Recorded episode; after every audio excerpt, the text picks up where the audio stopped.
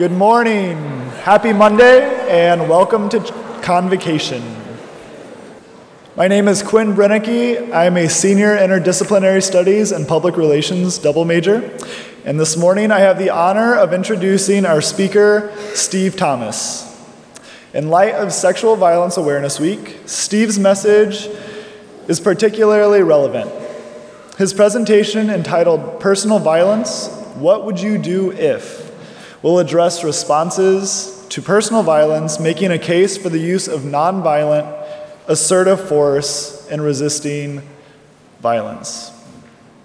Thomas is a graduate of Hesston College, Goshen College, and Anabaptist Mennonite Seminary, where he earned his Master's of Divinity.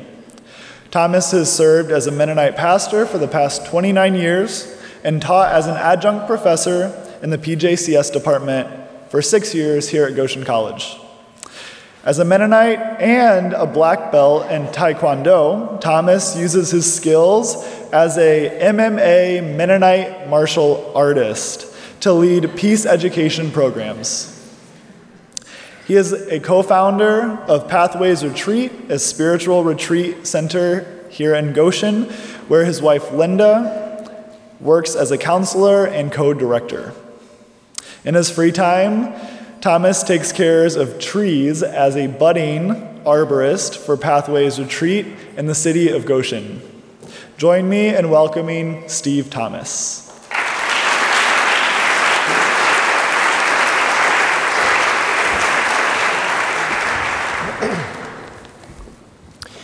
Well, during this uh, Sexual uh, Violence Awareness Week, we want to explore the question, the what would you do question.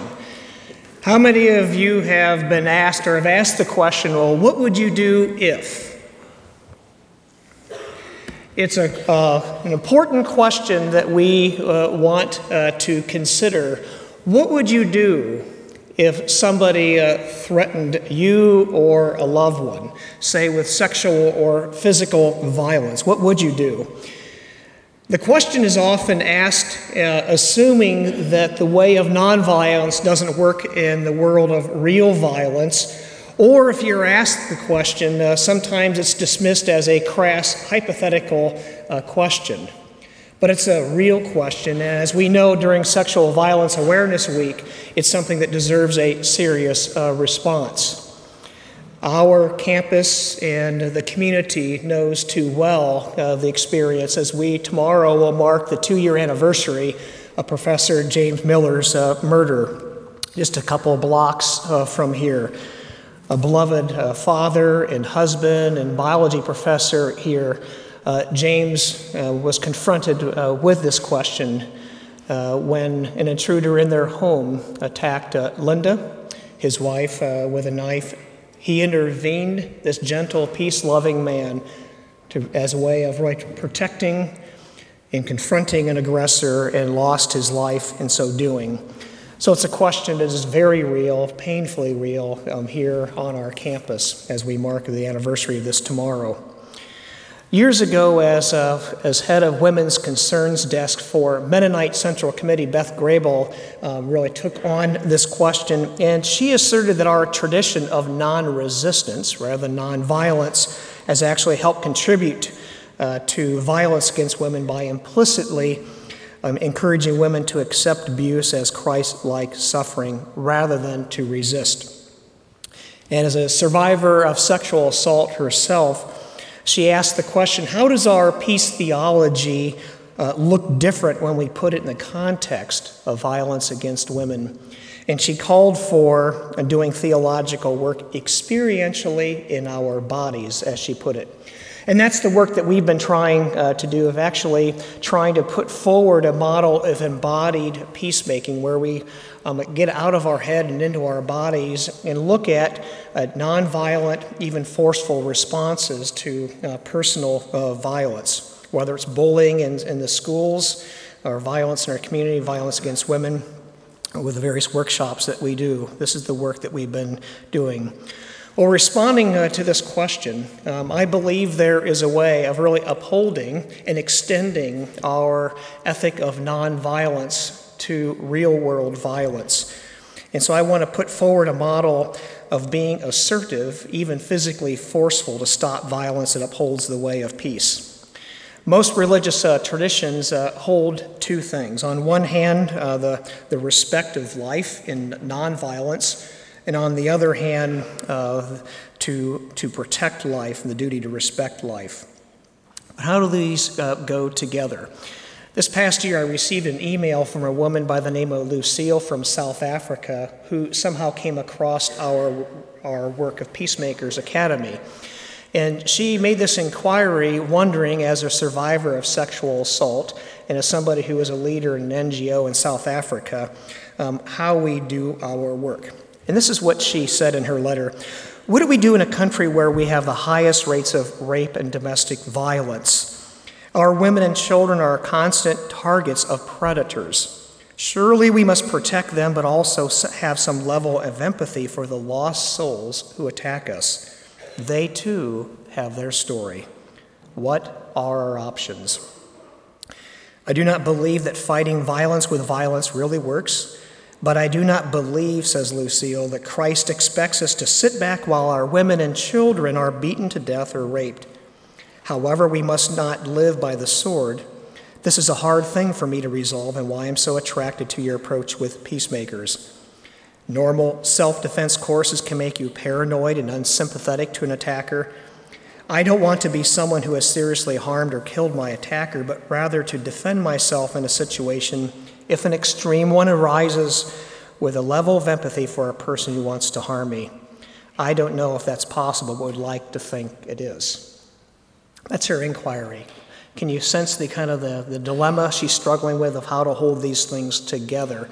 Well, I believe there is a way of protecting ourselves from violence that upholds uh, the way of peace and even seeks to respect an attacker. It's the practice of using assertive force.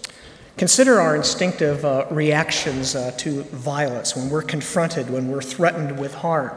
We freeze or we're hardwired with our physiological instinctive reactions of flight or fight to uh, flee or fight. Are there other options? Rather than these two here, I want to have the proposed response of rather than, uh, than fleeing, which can be a good thing uh, if we have an escape presents itself, or fighting, how can we use assertive force? By force, I mean the use of any form of power, whether it's psychological, social, even physical, to make something happen. Force, as the exercise of power by itself, is neither good nor bad. It's, it's how you use it, your intent, the outcome um, in this situation. By force, I mean resisting uh, with assertively personal violence in a way that uh, uses whether it's soul force or even physical force that seeks to honor one's uh, and protect oneself while at the same time of extending this uh, to the other. Of redirecting aggression, which is a basic principle in martial arts, of redirecting aggression away from self um, in a way that both parties come through safely. Or to frame it in another way, thinking of responses to violence, we often uh, assume that there are two responses. Uh, that is, you submit, you, you, you cower, you take what comes against you, or you strike back, you retaliate. The way of submission or the way of aggression. As you can see in the diagram here with submission, where we allow other to prevail over us, where in aggression we seek to counterattack that we prevail over other. The third way uh, drawing on, on the work of Walter Wink and his engaging the powers in the third way of Jesus, is that really of assertiveness, of coming through where we are somehow joined together, where we join together uh, the call of respecting self, respecting other, and that we act for the well being of self and other in a way where we overcome violence uh, together. Rather than being submissive, we can, or aggressive, we can be assertive and following Wink um, and looking to the way of Jesus, you know, which is very important uh, for me to think that uh, Jesus in his work, um, according to Wink, is not uh, is completely reinterpreting turning the other cheek, and you've probably been exposed to his teachings. I won't go into that here, that what Jesus is uh, not talking about is assault, but rather humiliation by someone in a person in a position of power. And that while Jesus teaches us not to retaliate against violence, um, he does not teach us to capitulate uh, to violence either. That when submissive, we allow violence uh, to continue. When we're counter aggressive, we typically escalate violence. And so, really, the call is to be assertive where we come in this together. The peace activist uh, uh, Barbara Deming offers the metaphor of the two hands of nonviolence. And the way I picture it, with one hand, uh, we say, Stop, uh, stop what you're doing, I will resist this. And with the other hand, I respect you as a person. And responding with a two, vi- two hands of nonviolence is a form of what's called moral jujitsu, as one person described it. In jujitsu, the violent uh, actions of another don't work, and you cause them to lose control. Meanwhile, the resistor uh, re, re, uh, is in a position more of safety, of balance, and moral high ground. And hopefully, this, pro- this prompts a sense of wonder in the mind of an aggressor. In our training and our work with women, uh, such as we will do this Wednesday evening here on campus, we tell stories of the transforming power of nonviolence, where there's the power of one's presence and the power of words that actually can uh, stop uh, violence. And we also recognize uh, that words don't always work to stop violence, and we go on to say, in this situation, what can you do? We tell stories of women resisting violence. For example, a very close friend of mine and a Mennonite colleague, pastor, graduate here of Goshen College, when she was on SST, was sexually assaulted. And when she's being sexually assaulted, she forcefully resisted. She asserted herself, so to speak resisted violence and was able to escape uh, this attempted rape. Or coming back to the story of Beth Graybill, uh, while working for Women's Concerns and thinking about peace theology with Mennonite Central Committee, herself was sexually assaulted in her own home at knife point. She describes how she tried to humanize uh, him, tried to engage him verbally, tried to show him respect, to redirect his aggression. And when that didn't work and he came um, upon her, uh, she physically resisted, was able to wrest the knife from his hand, and rather than using the, the knife against him, uh, threw it on the refrigerator and was able to run out of the house, escape to safety. This man was eventually um, caught and convicted for his violent crime so, with one hand, she is protecting herself.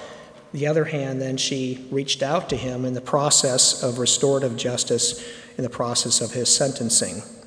Or take the case of Mahatma Gandhi. Um, one day, when a man, when a man um, ran into the kitchen and attacked his wife with a burning stick, what did this man, uh, the great peacemaker, this man committed to nonviolence, do? He forcefully resisted the attacker um, grabbing of the man, taking the stick away from him. In the process of doing this, the attacker actually crapped his robe. So here's an interesting illustration. On one hand, Gandhi forcefully resists, removing the weapon, and with the other hand, he helped claim the attacker's robe. The two hands of nonviolence um, held together. The power of nonviolence. Frankly, I have a hard time imagining what would Jesus do in a situation of personal or predatory violence? And so I think of uh, a devout follower of, of Jesus, the great peacemaker Martin Luther King Jr. Uh, what did he have to say to the question? Upholding the way of nonviolence, uh, what did he teach uh, on the what would you do question? He was asked this question, and his response was to make a distinction between nonviolence and the cause of social demonstration and force that's used in self defense. And he spoke of, of the commitment to agape or Christian love. And he was able to hold love and power together the, with the two hands of nonviolence, so to speak. He said that love and power are not polar opposites as often assumed. He said that love must be ungir- um, undergirded with some form of coercive, constructive coercive power if needed. And this is what he said that love is, is identified, uh, the problem is when love is identified with resignation of power and power with a denial of love. He says what is needed is a realization that power without love is reckless and abusive, and that love without power is sentimental and anemic. And he says that love at its best is, is uh, where it implements the demands of justice and uses power, um, and I would add safety. And he claimed that in their cause, he says, when the Negro uses force and self defense, he or she does not forfeit support. He or she may even win it by the courage and self respect that it reflects. And so, uh, as indicated, we um, have been trying to engage this question and put forward a model um, in the, the, community. We describe ourselves as the other MMA. Um, of Mennonite martial arts, and what we're doing in our particular Mennonite martial arts is mixing uh, the way of martial arts uh, together with way of conflict transformation, taking from our peace church tradition and the martial arts tradition, bringing them together, for they share in common a commitment to nonviolence. Contrary to what you see in the movies of martial arts um, action films, uh, martial arts really is about the, the way of peace and nonviolence. As Sensei Funakoshi, one of the founders of, of karate, said, the essence of karate is nonviolence. To subdue an attacker uh, without fighting is the highest skill, he taught. Along with my uh, brother uh, Phil Thomas, who teaches here um, from time to time, um, he and I were training with two other uh, members of our uh, congregation, Walnut Hill Mennonite Church, and training together in Taekwondo, and we recognized there was something here in this tradition that could be coupled with our Peace Church tradition and extended in the community, and that gave rise uh, to a mission initiative uh, of forming uh, peacemakers. Here's a picture of our academy working with, a, uh, with an after school program uh, with Goshen Community Schools, uh, training to prevent violence and transform conflict, and then having evening classes with, with adults and children. This is our attempt as Mennonite martial arts, so to speak, of really uh, bringing these traditions together. In our particular uh, martial art of Taekwondo, a Korean art. It's interesting to note this code of conduct. If we hold these two hands of nonviolence and we grant that there's a place for physical assertiveness, the exercise of physical force to stop violence, what is it that controls or guides um, force? And so there is a code of conduct, so to speak, an oath of the masters, as this is called, uh, that you need to commit yourself to upon receiving your black belt. And it's simply this avoid rather than block, block rather than strike, strike rather than maim, maim rather than kill. For all life is precious, nor can any be replaced. This is not something coming out of our Christian faith, but of this Korean martial art. The belief that all life is precious and that none can be replaced. And because of this, and when confronted with real world violence, here's a code of conduct that, that guides our use of force. We draw on the teachings of uh, Sensei Ueshiba, the founder of Aikido, which he referred to as the art of peace. Uh, consider some of these sample teachings to kind of get to the flavor of, of Aikido, uh, which he found is actually a form of a culture of peace in Japan. The art of peace does not rely on weapons or brute force to succeed. The true meaning of samurai, he said, is one who serves and adheres to the power of love. Protect the attacker. To injure an opponent is to injure uh, yourself. To control aggression without injury is the art of peace. The art of peace is based on four great virtues courage, wisdom, love, and friendship. Doesn't sound very martial arty, does it? When you consider what you see in the movies. Uh, but this comes from a man who is regarded in the martial arts world as one of the greatest martial artists in history, who, uh, who really took the essence of nonviolence and with his art to extend uh, this philosophy and way of peace. Aikido suggests non lethal force to stop aggression uh, when it's necessary, when other options have failed and the code has been followed. Again, the code of where you want to avoid rather than blight. You, you avoid any physical altercation if possible. And in which case, if Aikido, when it's, when it's engaging physical violence, seeks to, following its principles of restoration, uh, reconciliation, harmony, to blend with the aggression and to be able to restrain violence and to honor an attacker in a way that honors uh, the, the code.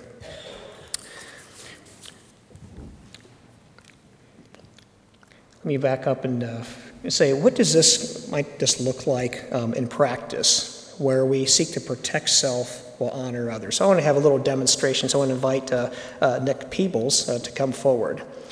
Um, Nick's father, uh, Tim, is another Mennonite martial artist uh, who's very engaged in missional work in Chicago, um, in their neighborhood where there's a lot of gang related violence. Uh, Nick and his father, uh, Tim, uh, PhD candidate at University of Chicago, and doing uh, ministry, really trying to extend our way of peace and nonviolence into their part of the world in Chicago. I'm going to have to Nick help me with a demonstration. So let's see what it might look like. Where Nick is, let's come over here.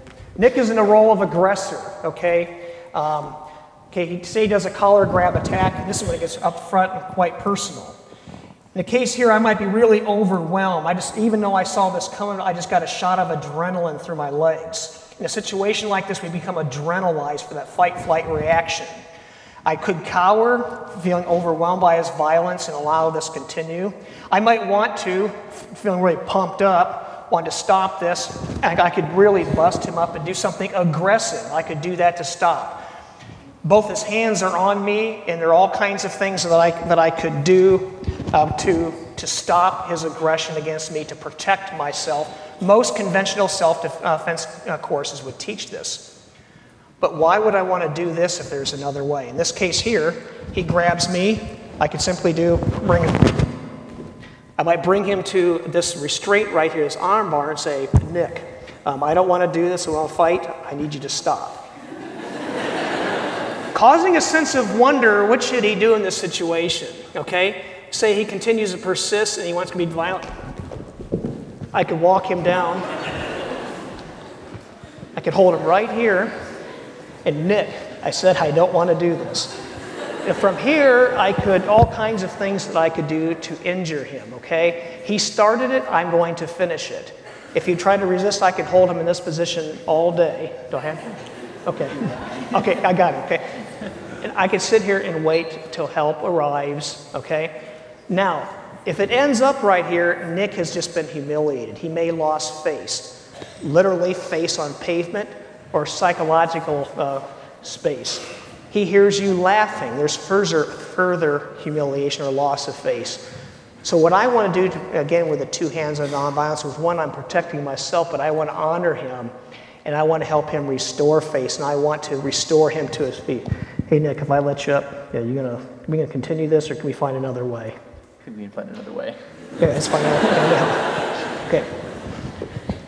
So, I'm going to help him back up and I'm going to create himself spaces. I know he can kick. He's got long legs, and so I'm going to be right here. Uh, so, in case he wants to follow it up with a, with a kick. Okay? Uh, thanks. Thanks, Nick.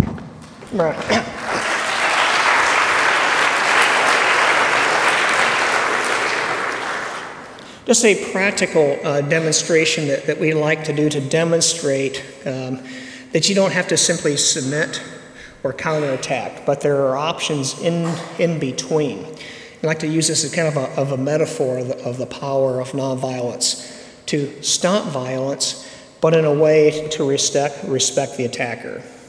Because if I would bust him up, or down, twist his arm a little bit further, and inflict pain, cause injury, and leave him on the ground, especially if you with bystanders are laughing, what do you suppose he begins to think and feel? Hmm? anger. And if it becomes uh, really angry and enraged, what will he want to do when he uh, gets back up? He'll want to strike back. It's about retaliation, about revenge. It might not be barehanded, but he might turn to his friends. It might be gang members. It might be a weapon. It's in my best interest to restore him. So it's not just a high sounding spiritual ideal, the way of Jesus, but it makes practical sense that we find a way to engage aggression and violence in a way where another person is somehow honored and respected in the process to, as we say in our Peacemakers program, to kind of appeal to the nobler nature of the other. Rather than to leave the person humiliated, injured, in wanting to uh, strike back. We want to restore the attacker. Nick's father, Tim and I, we've constructed this, uh, this scale of force or this continuum of, of force. And this is what we'll be working with uh, uh, Wednesday evening in our uh, women's uh, workshop, Resisting Violence, working through each of these. There's that of, of zero force, as we would describe it, of submission, where you simply submit to attack. Too often we think, well, the other option is that of, of counterattack, of level seven, that what we describe a maximal attack, where you're going for uh, really vulnerable areas of the body, maybe using weapons to inflict serious injury or even to, to use lethal force to cause uh, death. We're in between, as we pose here, we have at least these six uh, options. And we talk about our strong presence, the use of our voice, redirective uh, touch or restraint, just as I just demonstrated on Nick, or maybe use minimum uh, uh, strikes to stun, or moderate strikes to create an opportunity to escape a situation rather than this all out attack. And so, this is how we frame it, wanting to show uh, that the, our response is much more complex uh, to the what would you do question and there are many options, and we want to explore these um, on Wednesday evening in our workshop. For me, I draw the line between six and seven, between moderate strikes and maximal uh, attack. That is the limited use of non lethal force uh, uh, to protect from harm. But I admit this line gets a little fuzzy um, and it can easily move toward aggression. For less, less threatening situations, uh, we teach uh, uh, techniques that can hurt but don't harm. A, simple pinch, you'll be surprised uh, what, what, a simple pinch in a vulnerable area uh, could do. Pinch yourself in your thigh and, uh, and see what this is like. And when you are pinched like this in a surprising way, it's quite amazing what this can do. In situations that are much more violent, more forceful, uh, we'll move from techniques that don't just hurt but can harm as a way of causing a stun, or maybe uh, such as a groin strike, a kick to the foot, or, or the knee. In some arts like judo and jujitsu, um, it's interesting they'll teach certain blood choke, constricting the carotid arteries in a careful way so that an attacker actually loses consciousness and they're able to lay an attacker down um, in, in a, in a safe way, protecting self injury. Well, here's a question for you.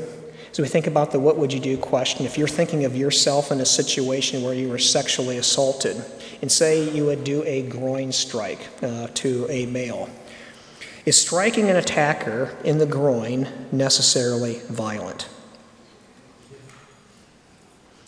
For me, as I think about it, it depends how you define uh, violence.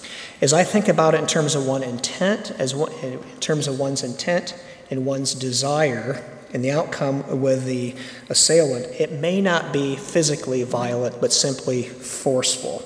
If we had more time to explore this in another setting, we can make some important distinctions uh, between uh, hurt and harm, uh, between assertive force, aggression, and violence. Some important terms uh, that can give us some handles on this.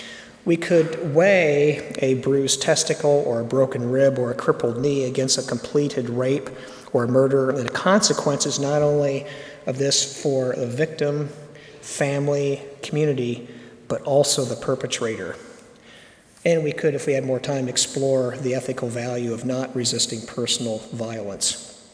But I want to close with this story of how I was confronted with a question in our own home. One time I used physical force, and that is when uh, an extended family member uh, attacked my wife, Linda, a graduate of here, who uh, this woman was uh, high on crack. When you're high on crack, uh, you're more assaultive and you high, have a much higher threshold of pain.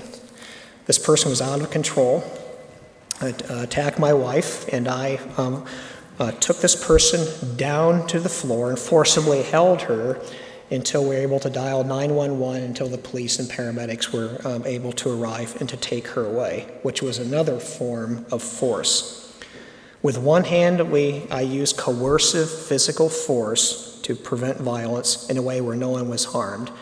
And then the next day, we extended the other hand of loving care and respect to this family member by visiting her um, in the hospital. Um, and then when she was released, uh, we welcomed her back into our home and our relationship was restored. But suppose that this, uh, this woman, um, family, extended family member, used a knife then what? I asked Linda, what would you want me to do in this situation? Say, if this person were in the kitchen, out of control, and grabbed a knife. What would be um, the Christian thing to do in a situation like that? What would be the way of nonviolence in that situation? And I was interested in Linda's response, someone who's very gentle and peace loving.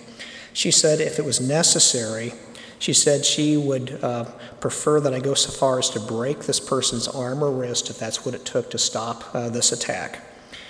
Uh, why? She said, not just for her own safety, but for the safety of the family member who's out of control. Because if she would have completed um, this attack, uh, she, being on parole, could have been uh, convicted of assault with a deadly weapon and have gone back to prison and suffered more serious consequences.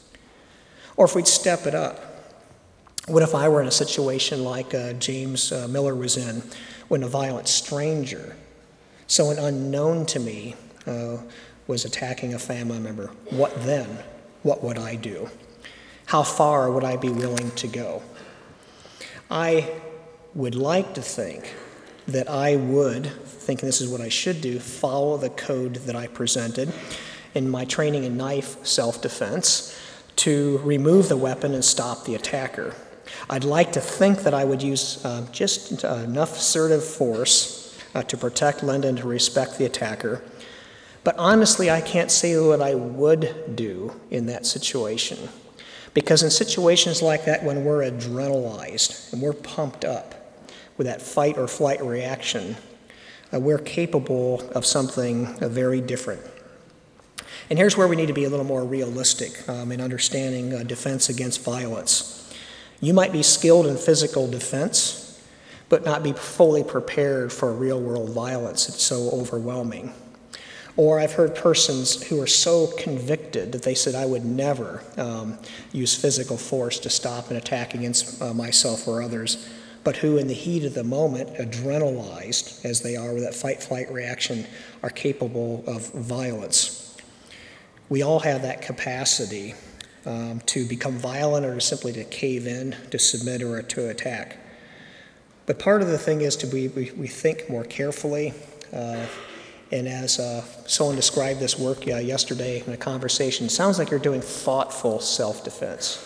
I I was interested in that description. How can we be maybe more thoughtful, be more prepared, so uh, if we should be in such a situation, that we are more prepared in a way of honoring the way of peace in situations involving real violence? If you're interested in further exploring this, uh, I would simply uh, point to um, a workshop that I'll be doing with uh, GC Men uh, tomorrow on exploring the warrior archetype. Uh, rather than thinking the warrior is just about uh, war and violence, how can we reclaim this, this energetic part of ourselves to serve and to protect, to defend, and to think about what that looks like, to get into our bodies, as this will be an experiential workshop and to think about the, the power we're capable of exercising and how to use that rightly. And then with uh, women um, here on campus, thinking about women resisting violence uh, this week, uh, the continuum of force that I just presented We'll have our, our safety team from Peacemakers, uh, together with uh, Nick and some women from our academy come and we'll lead a workshop um, to actually explore what this looks like in our body. So thank you for your attention.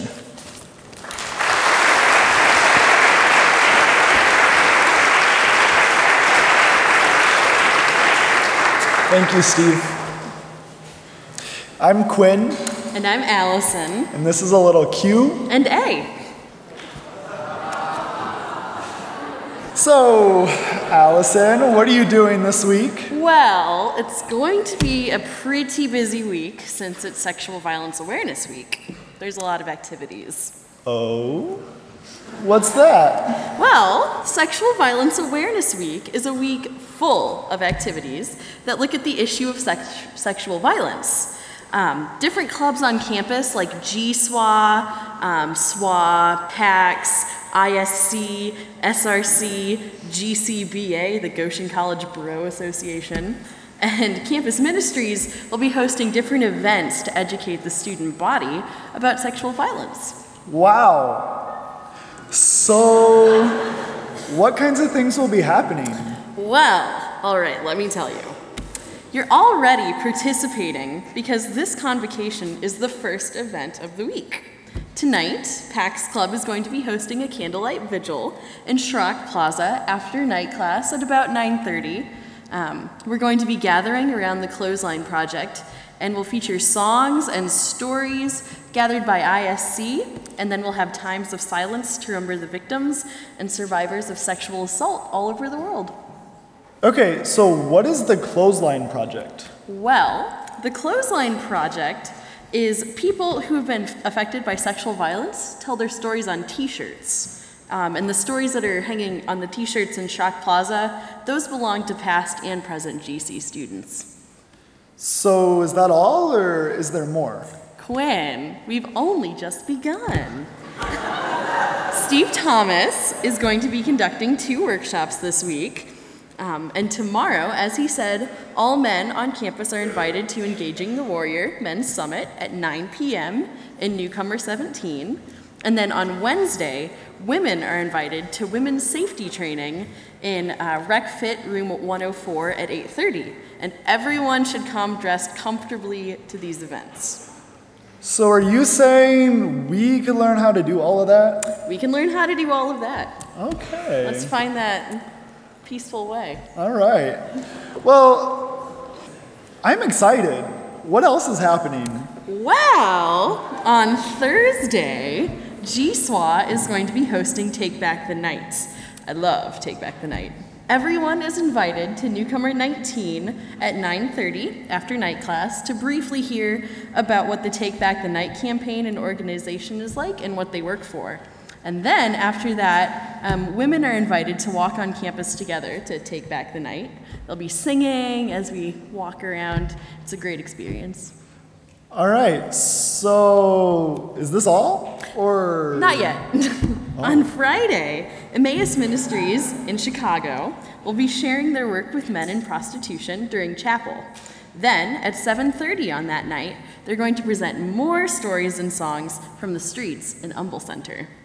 Okay, that's a busy week. That is, but I'm done now. So, Okay.